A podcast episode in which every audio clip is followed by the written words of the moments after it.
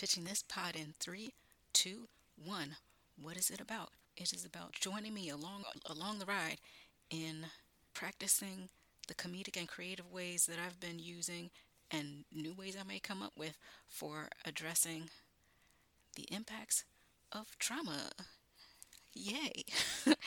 it's about going from moving through the emotional, verbal, and creative repression um, that I've been living to freeing myself up, speaking my piece, preferably in the moment, uh, in ways that are in line with my values, and trusting myself long enough to actually follow through with the ideas that come through my head and releasing them out into the world because I keep on being told that it could probably help people.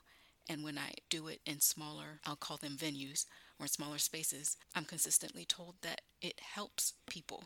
It even brought a mental health professional to tears when I did a, a practice run of a stand up routine that was about how I process the effects of trauma. Incidentally, that the mental health professional and the people that I um, interact with in smaller spaces are what is compelling me to want to do a podcast and to take up this challenge of pitching this pod, which leads us to who's this for? Other traumatized people. I'd like to focus on women. I'd like to heal more before I uh, specifically target men, uh, but they uh, could very possibly have something to gain from listening too. The working title right now is Free Unleashing Me or Free the Unleashing. I'm torn between the two at the moment, so perhaps the people end up voting on that too. As for future guests, I definitely want it to be a an everyday person's podcast where we have regular everyday women who are facing challenges. We come and practice things together. But in terms of thinking big, I'd like to have Tiffany Haddish play some improv games, um, create a song on the spot about how about a situation and how she either handled it or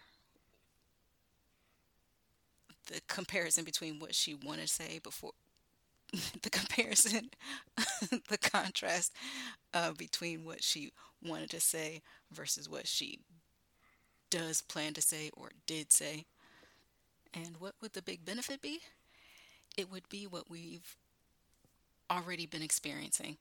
Um, and i say we because i've done one of the exercises that i created for myself which is an adaptation of an improv exercise, uh, we did it, and the person felt better. They felt more uh, empowered and able to speak up uh, the next time they encountered a tough situation. And who am I? I am an overly diplomatic, comedy and language loving, repressed creative, just looking to break free and do more good with all the talents I've been gifted with and prove to my trauma brain uh, that it is wrong. and lastly, to comfort and inspire more people to engage in a process of healing that can be fun and enjoyable. Challenging, but also fun and enjoyable. That's my piece.